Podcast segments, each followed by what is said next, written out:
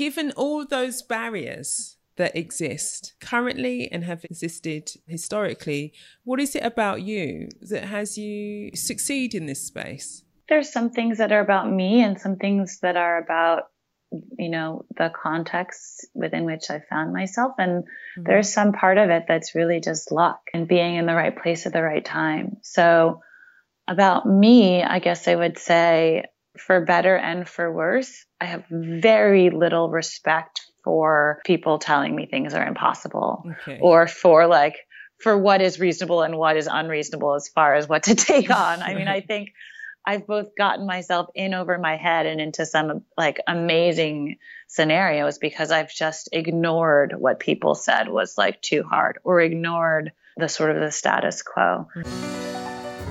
Get ready to buckle up because on the She's Got Drive podcast, you remember that your brilliance is your birthright. Welcome back to another episode of She's Got Drive. It is the beginning of a special week in New York called Climate Week. And Climate Week NYC is literally the largest annual climate event of its kind. It brings together 400 different events and activities across the city of New York, in person, hybrid, and online. And each year it contains business leaders and political change makers, local decision makers, civil society, representatives of all ages and backgrounds, and it covers a cross section of industries and that really looks at the impact of climate and the crisis that we're in and, and what's the things that we need to do to drive purposeful action. So that's what's happening this week. I am here in New York as I record this, and it's relevant for my guest that I decided to dig out of the vault in this week's episode is a rewind episode. I shared with you about being at Climate Week this week. I've just finished an event today where I moderated an, at an event, and it's just inspiring the work that people are doing, and the dedication that they are. And it's also exciting for me because I really feel like I'm following through on my purpose.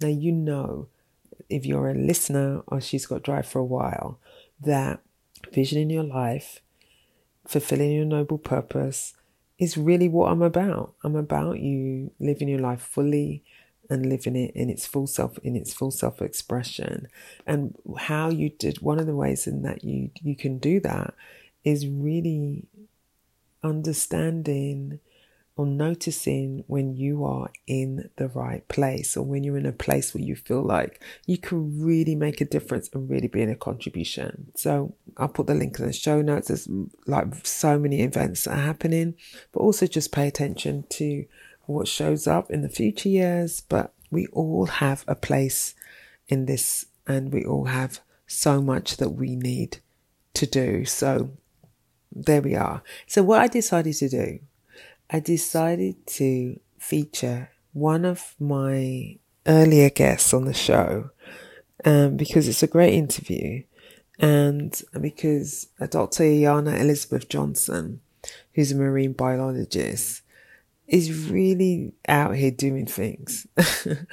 you know, she she's a policy expert, she's a writer, she's originally from Brooklyn, and she's the co-founder of a non-profit think tank, Urban Ocean Lab, and the co-founder of the climate initiative, the All We Can Save Project. And she's the co-creator of the podcast, How to Save a Planet. Now, this is not reflected in the um, interview that I'm sharing with you because it's I've taken it out of the vault. But it's uh, it shares about her journey to being a, a marine biologist and how important that that is to her.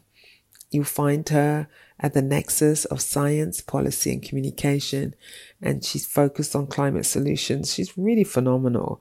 So I wanted her to be featured this week, given it's climate week. And I'm going to see if I can reach out to her to get a follow up. She's launching this a concept called the climate action Venn diagram. And you can find that online where she talks about the intersection of what brings you joy, sources of satisfaction and delight, what work needs to be do, done, climate and justice solutions. What are you good at? Your skills, resources, and networks. And in the center of that is your climate action. And I love that Venn diagram. Okay, over to Ayana.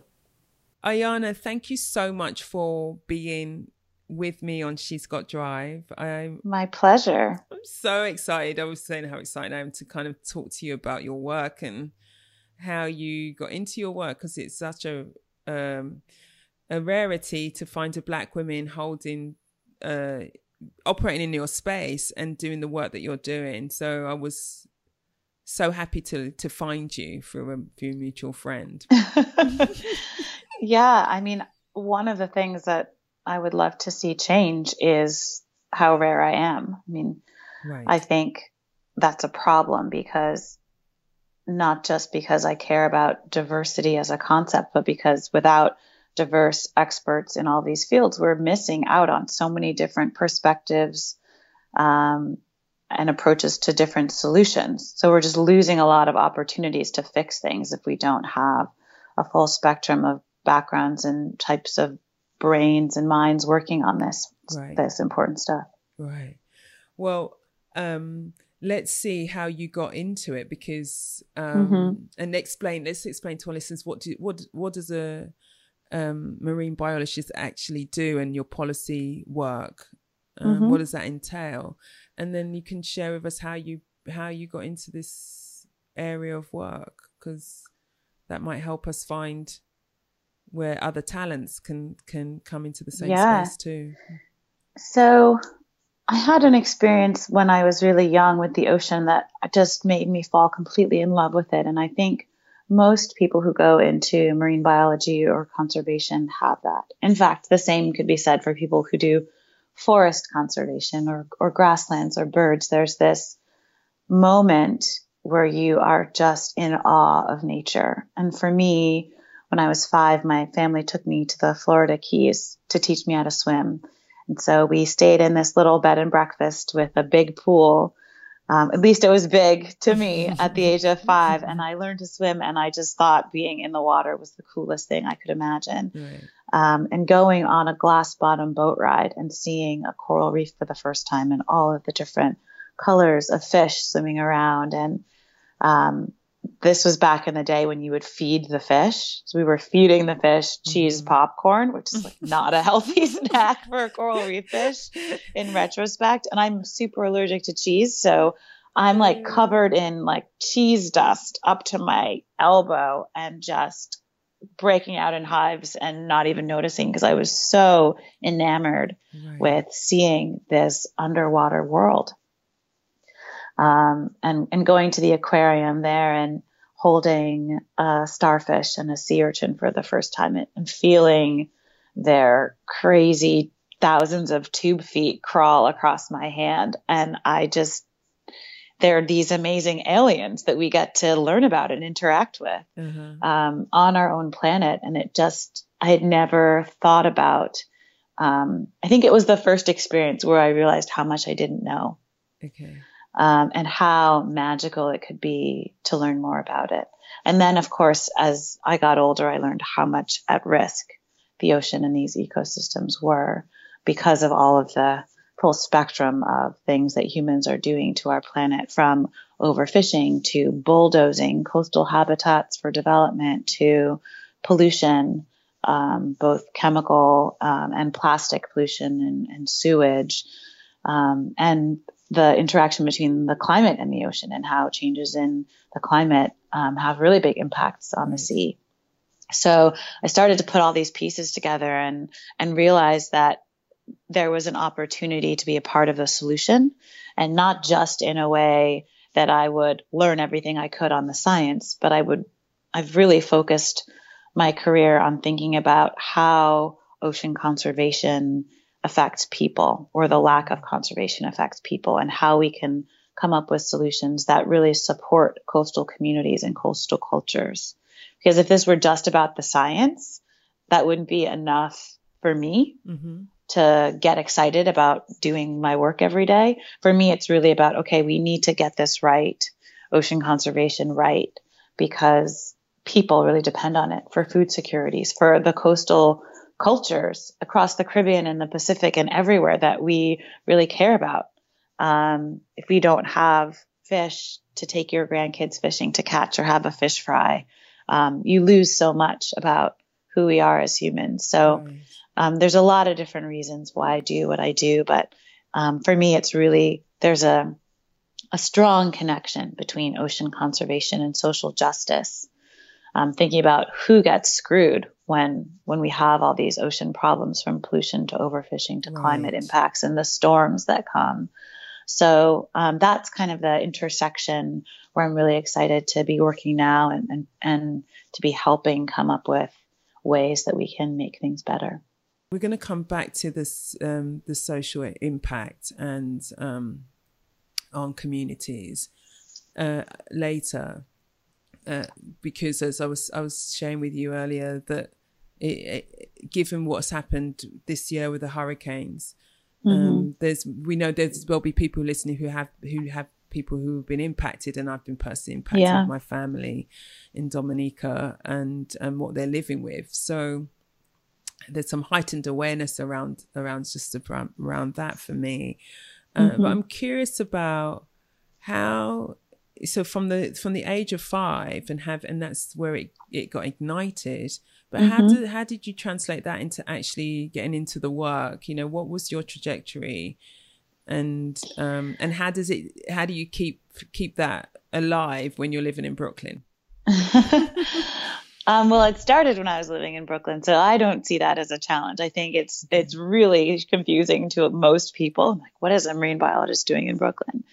um, well, the truth is, I'm not actually doing that much biology at the moment. I'm doing much more strategy and policy and communications right. around ocean issues. Although there is a huge amount of marine research that's going on in New York waters. There are whales that have come back to New York Harbor. There are seahorses living on piers in the Hudson River. Wow. Um, there are enormous schools of fish, and water quality is actually better in New York than it's been in about 100 years because of all the really boring policy work that's been done so, to reduce the amount of um, polluted water that's discharged. So New York is a perfectly good place to be a marine biologist. We have over 500 miles of coastline in New York City. So um, that's amazing. It is amazing. I mean, most people don't think of New York as a coastal city, even most New Yorkers, but it really is. And so I think there's this opportunity to move the conversation beyond tropical islands mm-hmm. to coastal cities all over the world. And that's one of the things I'm really excited to be doing more work on in the future. But as to how I got here, um, it looks like a straight line in hindsight, um, but it really wasn't at the time. So after my initial love affair with the ocean and the beach and the reefs, um, I, you know, by the age of 10, I wanted to be a civil rights lawyer. I had, was learning about the civil rights movement. I wanted to be the lawyer that got the next Martin Luther King out of jail. That was my goal. Right. I didn't want to, I didn't want to be the next Martin Luther King. I wanted to make sure that whoever that was would be protected and able to be out there doing their work. Mm-hmm. So I was fascinated by law at that age. And then I, um, I fell in love with the mountains. I went and spent a summer backpacking and living in the woods in Colorado on the Continental Divide Trail. Um, and I mean, mountains and forests and trees are, are magical in a whole other way. But in that same way where you realize how big the planet is and how small you are. Mm-hmm. Um, and yet how fragile these ecosystems are when you put together the impacts of all the people on the planet. So I wanted to become a park ranger because I thought your job would just be to like go hiking all the time. um, so by 15, that was my goal. And then in college, I um, I majored in environmental science and public policy, and I thought um, it was really interesting to think about the interconnectedness of all these academic disciplines if we're going to come up with actual solutions for co- conservation. Mm-hmm. So um, my classes involved atmospheric chemistry and geology and ecology um, and micro and macroeconomics and environmental law and policy, um, government, the whole spectrum of things that it, I thought that were needed in order to come up with truly integrated um, and effective solutions. Um, and I studied abroad in the Caribbean. I went to Turks and Caicos for about three months with the School for Field Studies program that, down there. Mm-hmm. And that was the first time I really understood what ocean conservation would entail. I was living in a fishing community in South Caicos, just a few hundred people, and there was a marine protected area um, right offshore. And so I participated in research studying the conch that were living in that inside and outside of that protected area to see if that protection was actually supporting the local fishery and the and having benefits for the community. And so it was a really interesting case study in um, how does conservation really work? How do you design um, effective policies and being able to both be in the water, doing the science, counting the conch, looking at the habitats, and also talking to fishermen and understanding the fishing piece of the puzzle and the economics of it was a real um, eye-opening moment for me when I thought, oh, I this is something I could spend my career on because it's this crazy complicated but really important puzzle to solve. Mm.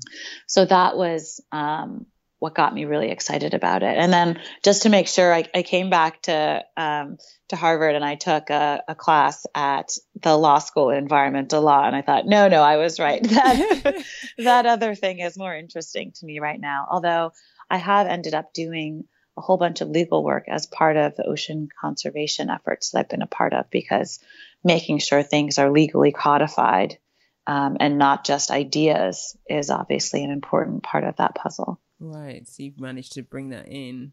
Yeah. Um, and so you graduated um, from Harvard, mm-hmm. and then and then what did you do?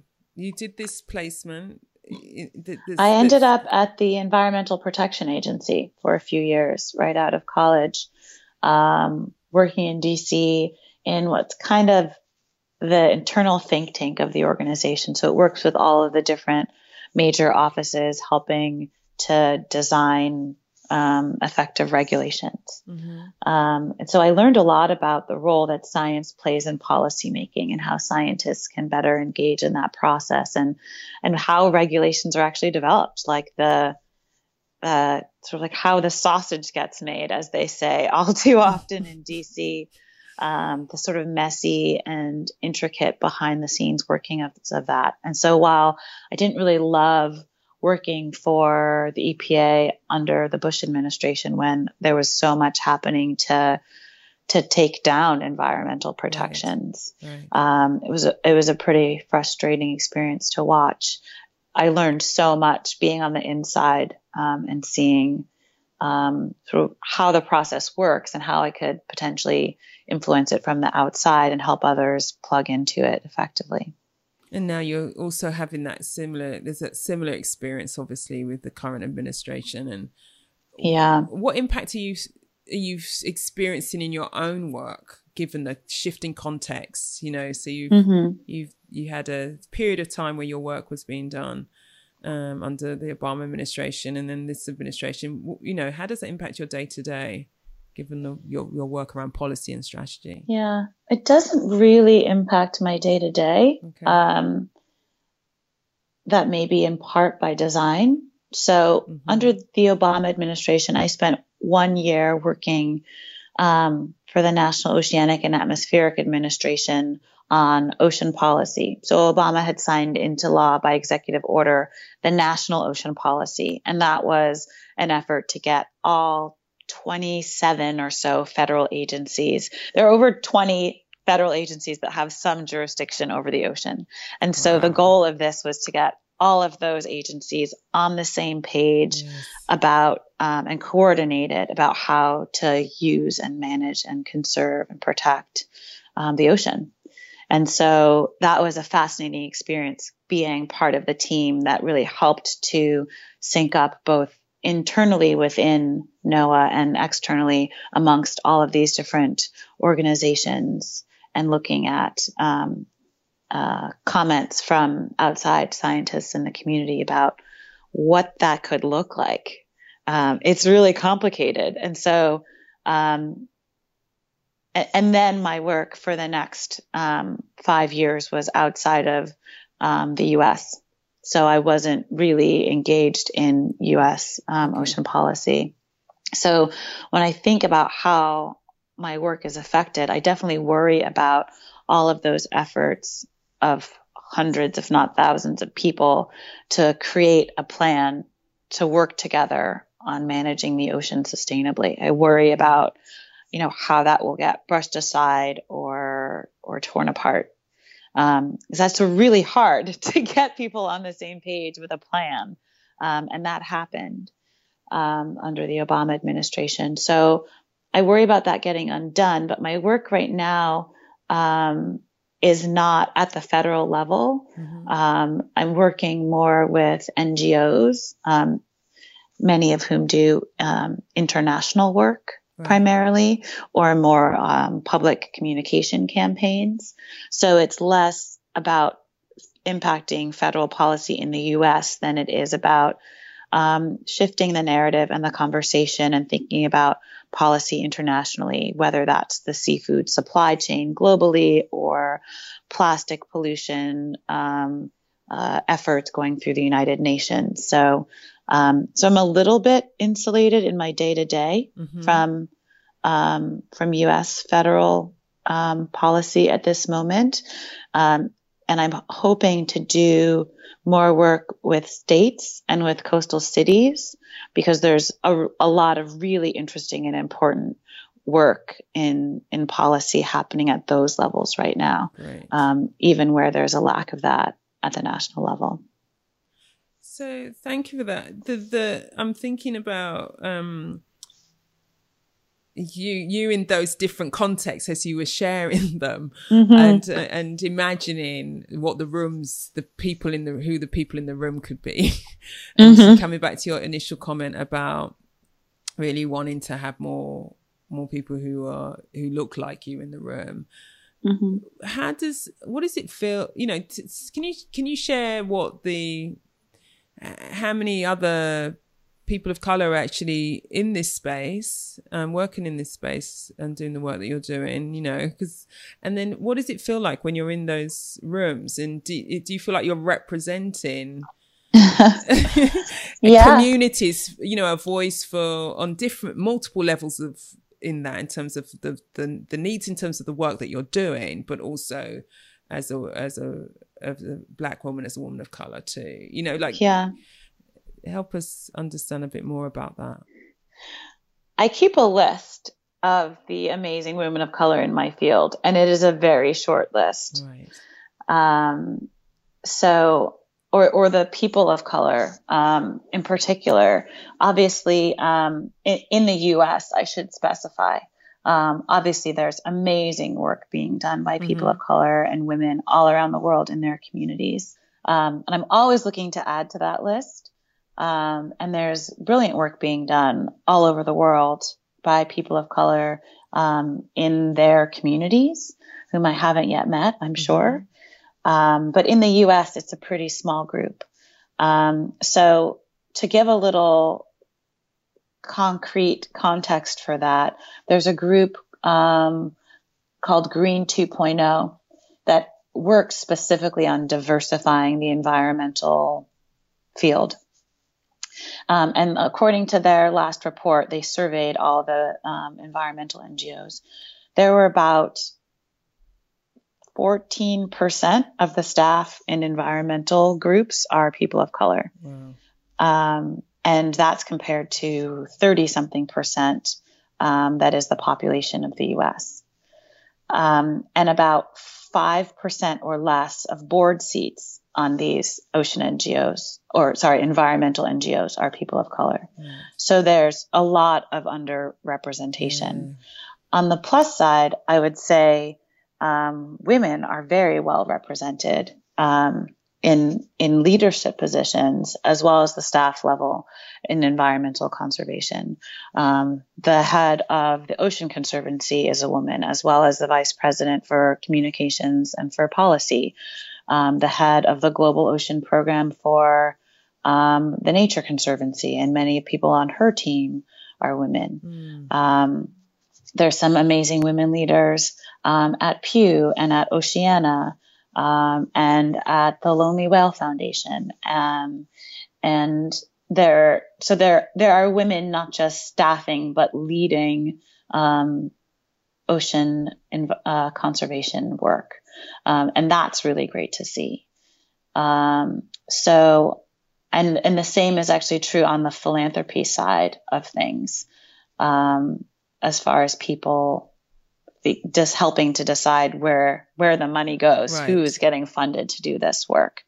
Um, so that's a really positive thing to see. The Waitt Institute, for example, where I used to be executive director, the new executive director is also a woman, um, and women of color are the majority, or were when I was running it, the majority of the people on staff. I think they've hired some more folks. Um, so there's um, there's a, a lot of um, really good um, gender diversity happening in the field, okay. but racial diversity is still um, way behind. Really, really lagging. Um, and there's, I want to highlight one of the efforts at changing that, and that's um, the Ray Conservation Fellowship, which um, aims to um, place people of color in fellowships, one year fellowships that are actually paid um, in major mm. conservation groups, um, from Greenpeace to Ocean Conservancy to NRDC. Um, NRDC's ocean program is also run by women. Um, so there's there's this very um, targeted effort to bring in people who have finished their undergraduate degrees, people of color, put them into positions in these organizations, train them, and try to support them so that they can um, stay in this field. And I um, I volunteered as a mentor for the the fellows in that group to try to encourage them. Fantastic. Um, because it's really hard to find your way. It's not um, a really obvious and well traveled career path. Um, when I was graduating college and went to the um, sort of guidance, counseling, career um, placement office, mm-hmm. they had no real advice for me. This was not something that they could guide me on. I had to, you know, find my first job without any, um, you know, specific guidance there. It was like very fortuitous that the the professor from my environmental economics class knew someone at the EPA who was doing interviews and and that kind of thing. Right. So I'm every time a young person of color asks me for advice, I am happy to hop up on the phone, buy them coffee or lunch and, and sit down and help them think about what a career in this field might look like and how they could best align their interests and skills with an organization and a job. And I think one of the really big hurdles um, towards changing these numbers is not that the just that the career path isn't obvious and just that people aren't seeing themselves represented.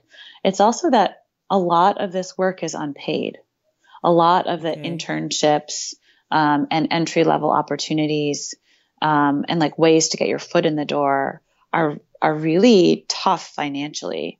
Whether that's um, you know going to graduate school or taking an internship. Um, and that's something that really needs to change if we want to see um, the balance of diversity change. Yeah, it does. Yeah. So yeah. I pay my interns, and everyone should pay their interns. Yeah, the, yeah, it's addressing the economic challenge yeah. in and of itself can have an impact. So then, what is it? Given all those barriers that exist, currently and have exist existed um, historically.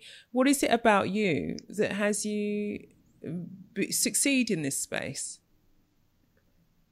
It's a question I always because because here you are. The environment is it is what it is right now in terms of uh, the, the area that you're working in. So what is it about you? There's some things that are about me and some things that are about you know, the context within which I found myself. And mm-hmm. there's some part of it that's really just luck and being in the right place at the right time. So about me, I guess I would say for better and for worse, I have very little respect for chal- like people telling me things are impossible okay. or for like for what is reasonable and what is unreasonable as far as what to take on. I mean, I think I've both gotten myself in over my head and into some like amazing scenarios because I've just ignored what people said was like too hard or ignored, you know, what was the sort of the status quo. Mm.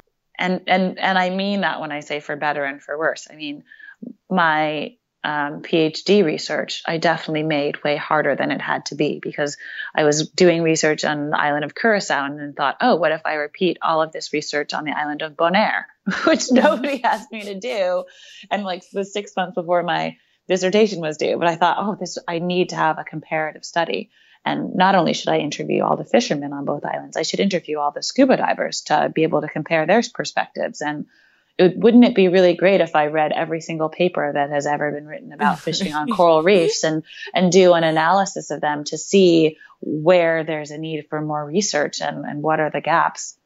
So it's just kind of this I I guess another way to put it would be just naivete has a really important role to play, like not even right. knowing what you what the the theoretical shoulds and shouldn'ts are. Mm-hmm. Um, that definitely um, played a big role. And my parents certainly formed me in a way that encouraged me to take on big challenges and challenge the status quo, but also think really hard about how I could give back and, and all the opportunities that I've been given um, are, are a responsibility to figure out how to give back to, um, to the, the communities that I've worked in that need support, to um, to the field that I'm a part of, to mentoring the next generation. Mm. They really encouraged me to pursue science, even though it wasn't the easiest thing for me. It, it definitely is a field, um, uh, sort of like an academic topic that took more effort. Right. Um, but I've always loved. Um, so, I mean, the list is long for reasons that I um, ended up doing what I'm doing, but some mix of naivete and luck and and really wanting to be part of the solutions and really been being drawn to these interdisciplinary challenges and and having this um, personal um, connection to the ocean as well as um, just like you i have my dad's from jamaica so i have um, a family connection to the caribbean and to um, ocean cultures. Um, and then and really seeing an opportunity to to use um, all the opportunities that I've been given to be part of um, a really needed push to turn some of these ocean conservation challenges into solutions. Yeah, well, so so it's multiple. I'm as you were sharing, I was thinking, oh, so then what is it going to take to like really have a real breakthrough in the number of um, young yeah people of color like really coming through and really seeing you know the lack of i think it has to be deliberate so this kind of thing like the diversity within this field is not going to shift you know just naturally. No. Um, I think another piece that people don't know is that you can actually make good money in ocean conservation. Like that never occurs to people. And when you're the 1st mm-hmm. generation and your family going to college, um, or graduate school, you feel a responsibility to your family and to your community yeah. to make good on that opportunity, you know, to become a doctor or a lawyer or a CEO or, um, you know, a computer programmer or whatever you can in, already understand how to monetize. Mm-hmm. Um, you don't see a lot of, you know, first generation college students going into art history, for example. Right. Um, that is considered, you know, a, a, career or a major of privilege. Um, and I think conservation is seen in that same light. But I mean, CEOs at these environmental groups are making mid six figures. I mean, this is not a volunteer work position. So, wow. um, or depending on the size of it. Yeah, of um, course. Um, so, but like you're, you're making over a hundred thousand dollars. And so I think, um, a lot of people don't know that. like if you knew that you could make um, make a living doing this work and have it be work that you feel good about and that's helping make the world a better place. I think that's one of the myths I try to dispel immediately when I'm talking to people who are interested in the career but are nervous about it. And that PhDs in science, you don't have to take out loans. Most people get um, you know a fellowship or a research assistant position or a teaching assistant position um, that includes having your tuition um, and fees covered. So Those it's very different. Actually. Right. It's like super different than getting an MBA or going to medical school or law school and graduating with like a huge mountain of debt that right. you spend the next decade sticking out of. And then honestly, like leads people to make some very questionable career decisions because they need to just pay off their loans. Exactly. And as opposed to doing either what they are most passionate about or or would be, you know, the best for for the world. Um, and so yeah, I was able to just with fellowships graduate without any debt and a PhD. And basically all science fields are like wow. that. And that's another like bizarrely well kept secret. It totally PhDs is. in science are free. Like go get one. It takes a while, but like it's fascinating. You can do important work while you're doing it. Master's degrees are a little bit more of a mixed bag, but even even um, there's a similarity there too.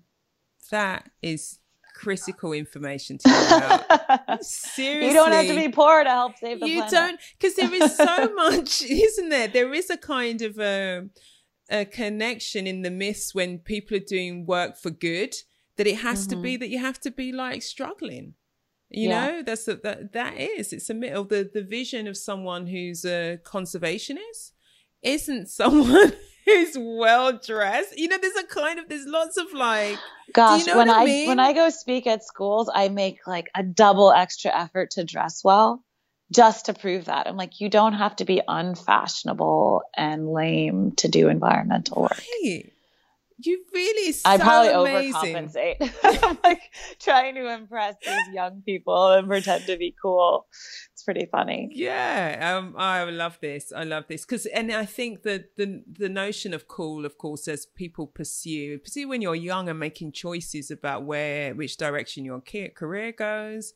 As you mm-hmm. said, when you're first generation, and when you're there's so many, it's so complex, isn't it? That that decision that you're making at such a young age. Yeah and and then and then if we don't have enough models when we don't have enough people in our environment in our lives who we can see are modeling and and doing what they're doing those things even if you have a passion for it you all the other pressures mm-hmm. can just get in the way so yeah and that's one of the reasons that i've sort of reluctantly at first become a more visible spokesperson on mm-hmm. about the work that i do because i think it is so important. I mean, I have heard, you know, stories of young people saying, "Oh, I didn't know I could be a marine biologist." That seems Ayana's doing it. Like that's interesting. Right. So just having my face out there, um, I didn't initially see the value of, but now I've I've I've much more embraced that role. Um, if if that's helpful, I'm fine to- with it. Yeah, it's totally helpful. I mean, one of the the the, the the um, goals for me in doing She's Got Drive is there are so many really great work that's been doing by by women of color by black women that is just totally hidden you know the kind of the notion mm-hmm. of the mm-hmm. hidden figures it's mm-hmm. like how do i when i found out about you i thought hold on a minute i've never heard what you know and so it just in someone listening to you sharing your story um for them they may think well you know i'm x amount of years or maybe it's not for me but then they've got i've got children i've got a son who loves he wants to be a scientist who loves mm-hmm. biology who loves and it's like well actually we need all we, the help we can get right the fact that we don't live in we live in a, in an urban environment we don't think about that, you know. But when we are mm-hmm. when we're at the coast, when we're in certain spaces, he's like his condition, for example, for being on vacation, he goes, Is it a place where I can find insects and and wildlife and as long oh as I can God, find I love some that of that question. Can I have That's some of amazing. that? And I'm like, yeah, we can combine the So you know, but so are there bugs? Will, will there be bugs there? Will there will there be bugs That's there? So great. Can we find a? Can we find as a, a kid who like played with worms and bugs in my backyard in Brooklyn, probably in like totally toxic like soil. Yeah, um, that's right. I I love bugs. I mean, how interesting are bugs? He yeah. he loves it. When we were in Dominica, I've got a wonderful photo of him like holding a gecko, you know, and it's, mm. like finding the different geckos all around the place. I, I think the, the challenge with um, kids and nature right now is a lot of kids don't get to have those experiences right. for one. Uh, which is really unfortunate because we're losing our connection with nature and our respect for it and our mm-hmm. wonder and appreciation for it, which leads to all of this destruction that we're seeing. But also, um, there's kids who are just getting exposed to nature now have a completely different understanding of what nature is than you or I got to see growing up. Right. I mean, even in the last 30 years, our planet has changed so much that kids now get excited to see a bug because there aren't as many bugs left. Right. Or they get excited to see a fish because there like aren't as many fish left. And so they have a completely different baseline for how abundant and magnificent and overwhelmingly beautiful nature is because there's just so much less of everything from species extinctions to just like reduced population sizes to just ecosystems that don't mm-hmm. look like they used to. So and so coral reefs, if we keep the way we're going, coral reefs as we envision them, as we picture them, the iconic coral reef, those will be gone in 50 years. Wow. Because of climate change if if we don't seriously change our ways. So we're at a really big inflection point and we need the next generation to be part of the solution, but they don't even know from personal experience what these things should look like. I've never even in my life seen a truly healthy coral reef because most of my work has been in the Caribbean where coral reefs were degraded decades and decades ago before I started diving and before I became a scientist. So it, this is this phenomenon called shifted baselines. And so we're seeing this shifted baseline, which has impacts on policy. We just have basically like lowered expectations, lowered standards. And so if policies are around recovery and restoring nature are setting our standards too low, then then we're really missing an opportunity to have like the splendor um, and the abundance and and all of that, of course, supports um, economies from forestry to fishing jobs to um, tourism. I mean, you can't have tourism on polluted beaches when the water is not safe to swim in and right. and you're importing Alaskan pollock to Caribbean islands because they don't have enough fish left to serve their customers. Um, I mean, it's we're in a very bizarre scenario. Yeah. Um, and so I worry about the next generation coming up, but they're also just so inspired and creative and multi-talented mm-hmm. That it also gives me a lot of hope. I mean, these kids who can do graphic design and make you a website and name every fish species and make an Excel spreadsheet and create you a database and like write a blog about it in like a day. I know. It's incredible. it's phenomenal. It's incredible. So um, I think this, just like all these other fields, ocean conservation and conservation work more broadly has a lot of work to do to figure out how to incorporate this next generation diversity of skill sets um, into the existing organizations. I mean, a lot of people are coming into this work and are sort of like tracked into like very specific tasks. And that's just not the way the next, this like up and coming generation works. That's not the way they see the world and um, interact with, you know, projects and being productive. So, um, just, just like, you know, all fields are having this moment of transition, but it is really exciting to be a part of, um, seeing so many new people come in inspired with new ideas to to bring to bear. Mm. Yeah, so I'm just I can keep going on this track, but I'm just thinking of another some other questions. Mm-hmm. Um, what what's been your biggest challenge then, on a personal level in your career in your career in your career path? Hmm. Um, I don't know. I'm, I'm reminded also of your earlier question that I didn't answer about what does it feel like to be the only one in the room? Mm. Um, yes. I mean, because I have m- more often than not, perhaps, been the only woman of color, only black woman in the room. Right. Um, and definitely having to speak for broader communities than I necessarily feel comfortable speaking for. Mm-hmm. I mean, I can, I can, I'm definitely comfortable saying we need to think about people of color, communities of color, coastal communities, poor communities, women. Um, a solution that doesn't work for these people is not a real solution. Right. Um, so I'm, I've gotten more and more comfortable speaking up about that, but it's kind of a bummer to have to always be the one speaking up about that. Yes. And I walked into a workshop a few weeks ago and was like, this is a workshop for like how to build a strategy to save coral reefs around the world.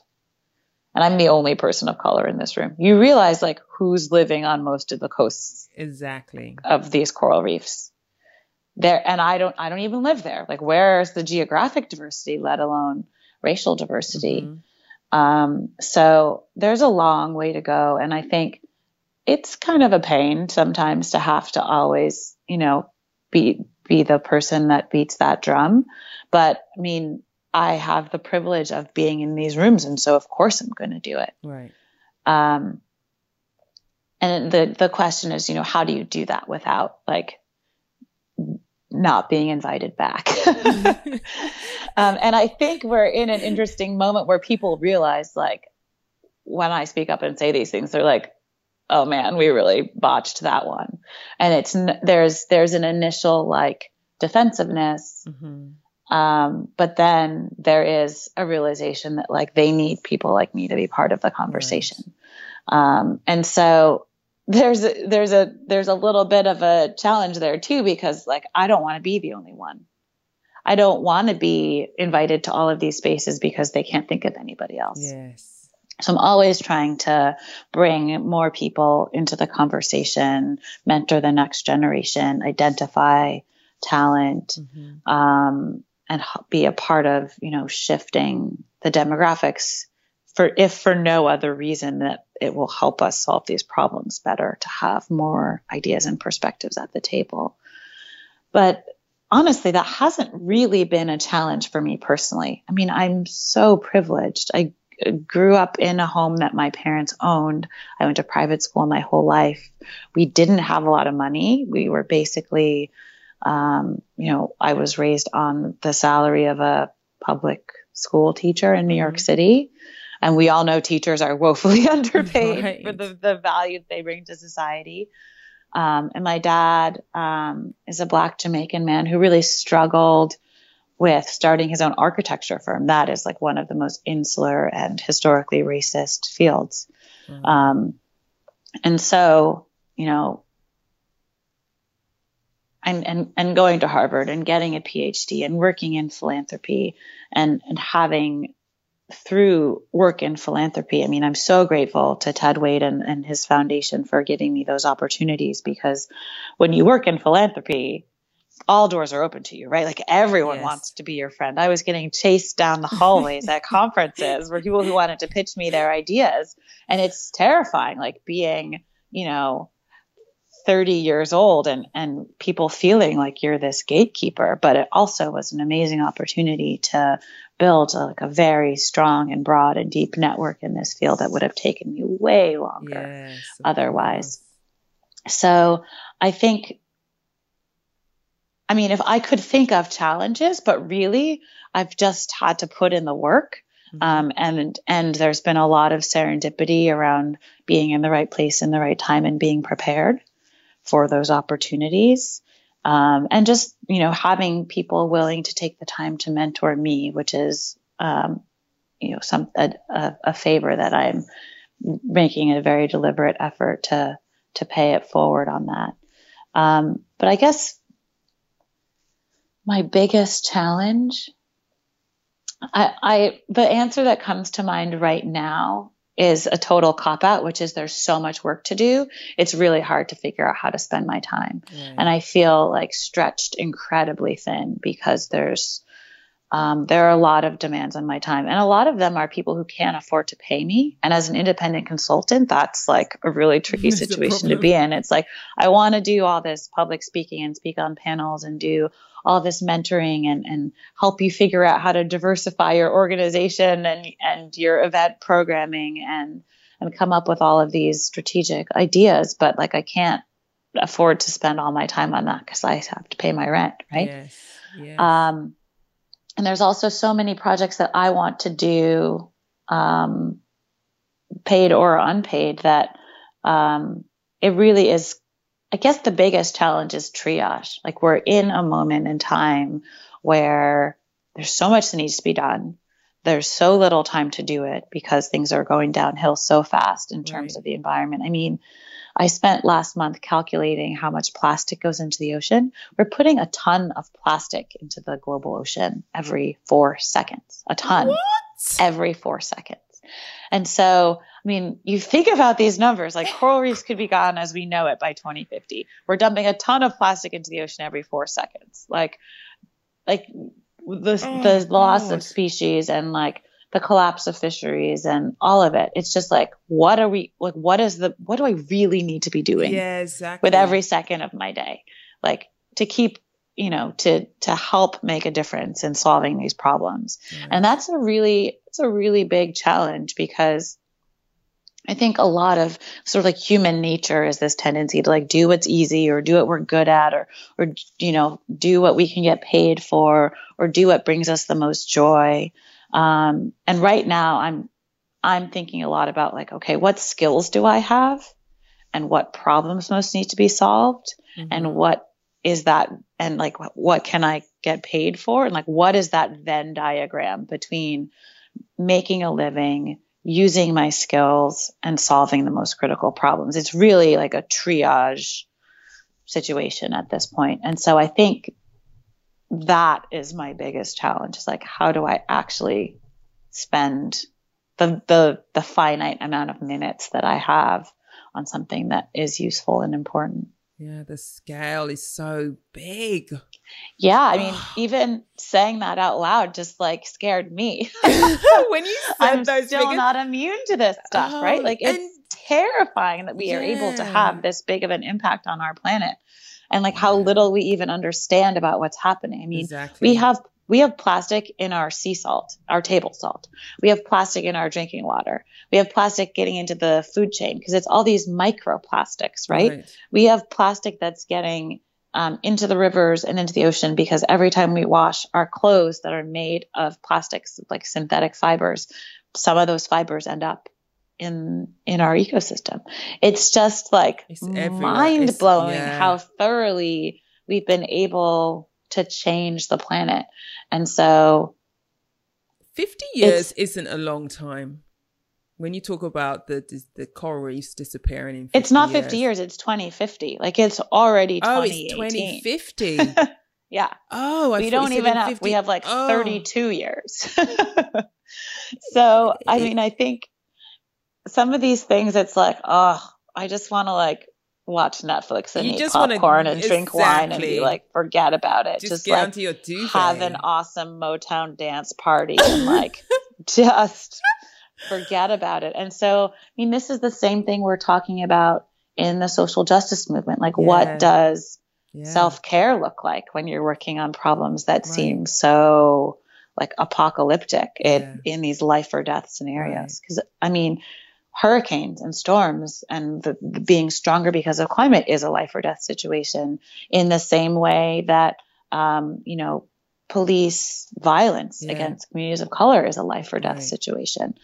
Um, access to safe drinking water and healthy food um, is a life or death situation um, in the same way that you know when we think about water quality in Flint. And Flint, Michigan is only one of hundreds of cities with drinking water that bad in the US alone. Um, and that, of course, ends up in everyone drinking bottled water, which results in this like massive plastics problem exactly. that we're experiencing. So it's like really all connected um, in all of these crazy ways. And when I think about seafood, like fish should be one of the healthiest things you could possibly eat. And yet we've contaminated the oceans so that it's not whether that's like mercury and women have to worry about like not eating too much mm-hmm. seafood because they don't want their babies to be born with brain damage or just like eating plastics and having like who even knows what that's doing to us in terms of um, hormones and our endocrine systems and mm-hmm. cancer and all of that stuff and if you add on top of that obviously like the environmental impacts um, for example in thailand they've they've bulldozed a lot of the coastal mangroves to put in farms where they grow shrimp in these ponds along the coast. Mm. Um, and that's obviously really can be an environmental impact. You've destroyed the ecosystem, mm-hmm. and mangroves are what filter um, the runoff of, of water from land into the sea. So you're losing your natural filtration system. It's also the habitat for all the baby fish that then grow up to be the big fish that we need to eat. So you're impacting food security. Um, and, and when tsunamis come, places without that storm protection, that buffer from the wind and the waves are much more deeply impacted. So I think a lot of the work that I'm doing at this point is giving people other ways to think about these problems mm. um, and really highlighting what's working. There's like tons of people doing brilliant work on solutions that are effective that we need to be replicating and scaling. Um, so I love to shine a light on that stuff. On the trash part of it, there's a super simple solution, which is like a water wheel, like one of these huge wheels that you used to see on like tugboats on the Mississippi River. Yeah. Um, these wheels that are just spun by the currents. Um, at the mouths of rivers. And in these wheels, each sort of like spoke of the wheel picks up any floating debris as it goes. Um, and the wheel um, right behind it has a dumpster. And so it's just all the trash that's floating down the river, powered by this current, ends up in the dumpster, and then the dumpster gets filled up, and you can take it away to a landfill. Um, it's super low tech, but this is a way to prevent a lot of that plastic from getting into the ocean. And Baltimore has two of these, I think. Mr. Trash Wheel and Professor Trash Wheel.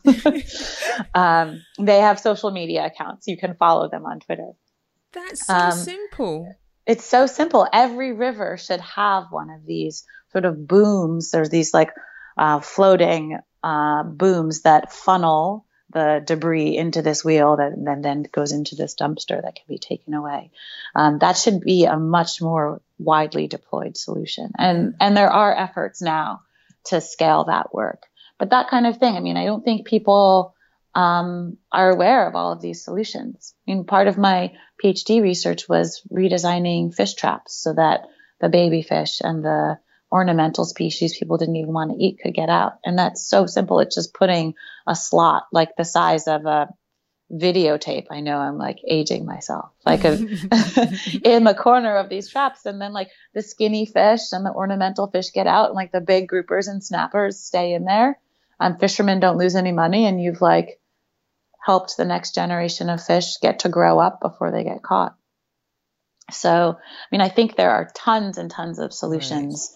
Um, that we all need to become more aware of um, and work on implementing. And um, I just want to give a shout out to Nancy Knowlton at the Smithsonian, who organized with her team the Earth Optimism Conference, which grew out of her ocean optimism work, mm-hmm. which is really focusing on highlighting all of these conservation solutions shining a light on what's working instead of just letting us get depressed and bogged down in like all of the scary statistics that we can rattle off and instead thinking about like okay like who who who's in who wants to work with me on on all of these solutions what other solutions can we invent that is so great. I'm so I'm so glad you said that because while you were speaking, Earth optimism. Oh gosh, you know, I was thinking, how do you stay motivated?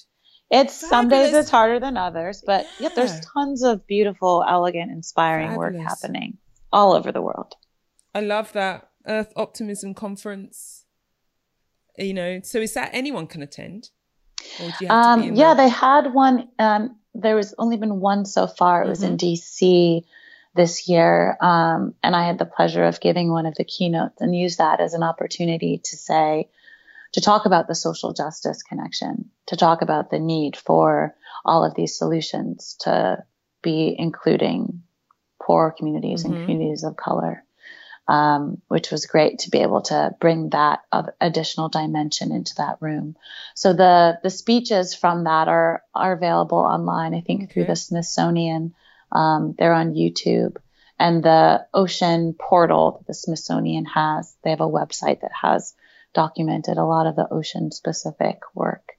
Um, but yeah, just check out the hashtags Earth Optimism and Ocean Optimism, and you'll find all sorts of things that will give you hope. And one of the things that I would love to see and, and to support and actually work on is making sure that the funding and the support is not just going to the large NGOs. Right. They're doing some good work, but there's a lot of individuals and small groups that are doing really brilliant and important work. And I want to make sure that they're getting supported and that their ideas are getting heard and adopted and spread.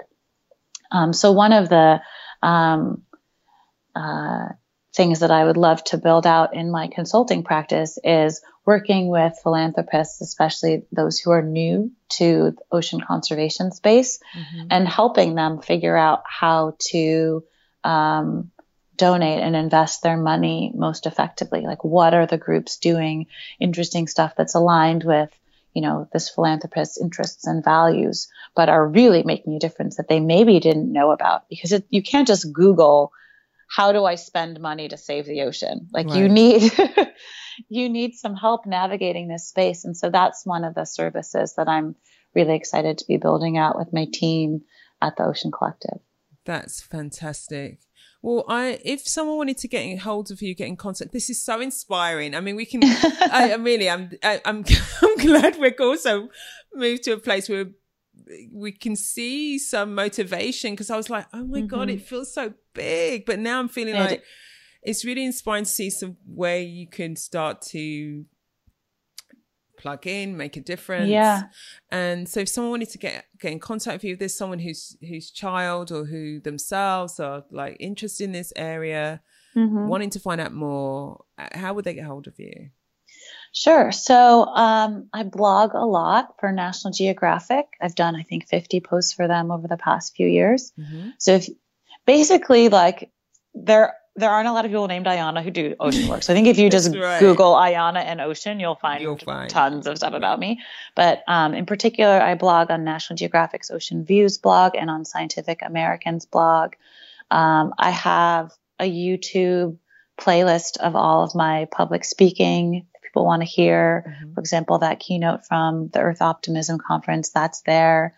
Um, Ayana Elizabeth Johnson is like, uh, I think I'm the only, maybe the only one with a um, an online presence with that name. Mm-hmm. Um, my website for um, the company, um, the consulting firm that I founded and run is Ocean Collectiv co and that's ocean collectiv without an e at the end because ocean collective with an e at the end is the heavy metal band in australia. Um, but i really liked the name so i just cut the e off. Um, and we are on instagram and twitter. I'm on twitter as ayana eliza um, and on instagram as ayana elizabeth. Um, and I, I try to do a pretty good job of sharing what I'm working on in real time, um, and where where I'm speaking and what I'm reading. Okay. Um, so yeah, you can find me at all of those places. Great. I'm going to put links in the show notes. Um, so that'd be great. And then I'm also going to I'm also going to link to the Earth Optimism conference as well. You Please know, do. I want to link put a link to that, and um, we all need these stories to keep oh, us going. And and inspire us for and sure. It, and gives us ideas, and, and you never know who knows who. You know, mm-hmm. to mm-hmm. Uh, to be passing on this information. That we need to be, we need to, we need to do more as a community. We need to get involved more, and we need to be encouraging the next generation to to take a look because the wider institutions, as you said, may not be equipped to guide our young people in that direction. So. Mm-hmm. Ayana, it's been so wonderful, and I didn't even get to like, I didn't even get to the whole like, you know, I've, I've left behind the Hurricane Maria thing just because it was really a per- there was a personal drive behind that. That might yeah. be another conversation in the future. I can say quickly. I mean, hurricanes this hurricane season was off the charts. And so, I mean, I hope that it's a wake up call about the the ways that climate change is strengthening storms and the severity of the impact on communities. I mean, so how many what percent of Puerto Rico still doesn't have power? Right. And that's like a major island and city and, and part mm-hmm. of the mm-hmm. United States and the Virgin Islands and Dominica and Barbuda. Um, and the list goes on. Mm-hmm. Um, I mean, Barbuda, where I worked for three years, I mean, that place has such a big space in my heart. And I am I'm really um, feeling for for that community in particular right now. And so there's a hard conversation that we need to have about rebuilding too. Yes. You know, where and how should we be rebuilding because these things are going to keep happening. So we need to be a bit more strategic about it and really think about um, culture in part of that, in all of this. I mm-hmm. guess I could end on that point. I think there's no way to solve these problems to um, support communities, to to do good science, to have your voice heard effectively, to communicate well, to do policy change that's useful without thinking about the cultural context within which all of this is happening. Um, because we have relationships with the ocean as individuals, as cultures, as communities, mm. as, you know, professionals and and that needs to be a part of the conversation not in like a touchy feely hippie zen way but in a in a real way. Like we have a connection to the sea. Right. um, we depend on it for our livelihoods and for our health and well-being and our food. Um, and so we need to make sure that that um, relationship stays healthy so that our our culture can stay vibrant so um, I'm hoping that people think a little bit more about culture when we think about um, how to do conservation work going forward. Yeah. Oh, Ayana, thank you so much. Thank you. It's been rich. It's been thought provoking. It's been moving. It's been upsetting. thought provoking for me too. Just being asked these questions is so important. Wow, wow. I appreciate you. You know, there was so much there. You know, maybe next year I'd love to have you back on the show because I didn't, there was half, I didn't even get to half of my question. I would be happy to. And that brings us to the end of another inspiring episode of She's Got Drive. I hope you enjoyed the conversation that we just, that we had. It may be a conversation from the vault, but it's still so relevant. And if anything, sadly, when we think about the time when we recorded that interview and where we are right now, boy, we really are doing things, you know, that is not helpful to the planet. It's really feeling ever more urgent, um, the climate crisis. So I'm going to suggest one of the things I'm going to suggest is you head to website ayanaelizabeth.com and on that website she references the climate action Venn diagram because ultimately we all have and she has a TED talk we all have a role to play in finding solutions to the climate crisis so, what's ours and how do we do that? How do we take climate action? Head over to her website and then absolutely, absolutely, absolutely listen to that TED talk and then also use her tool to help you figure out what's your contribution to this really important moment in in all of our lives to make a difference. If you are enjoying the show, if you are getting any value from the show, if you leave with some insights and inspiration, please head over to iTunes and rate and review the show. If you are, if you know anyone in your life who would benefit from She's Got Drive podcast, then please think about those two, three people and share the show immediately and say to them, listen, I'm listening to the She's Got Drive podcast and I'm sure you'd get a lot out of it. Listen to this episode. It was, this is what I got. So if you could do that as well, it helps us expand and grow the show. She's Got Drive is produced by Casandra Voltalina. The music is by the wonderful Setoria Key. Back to Me is the song. You can download that song from She's Got Drive podcasts, um, she's got drive.com. Remember, together we can build a community of empowered women who are living their best lives and unleashing their drive. So keep driving towards your dreams. Until next time, go well and stay well.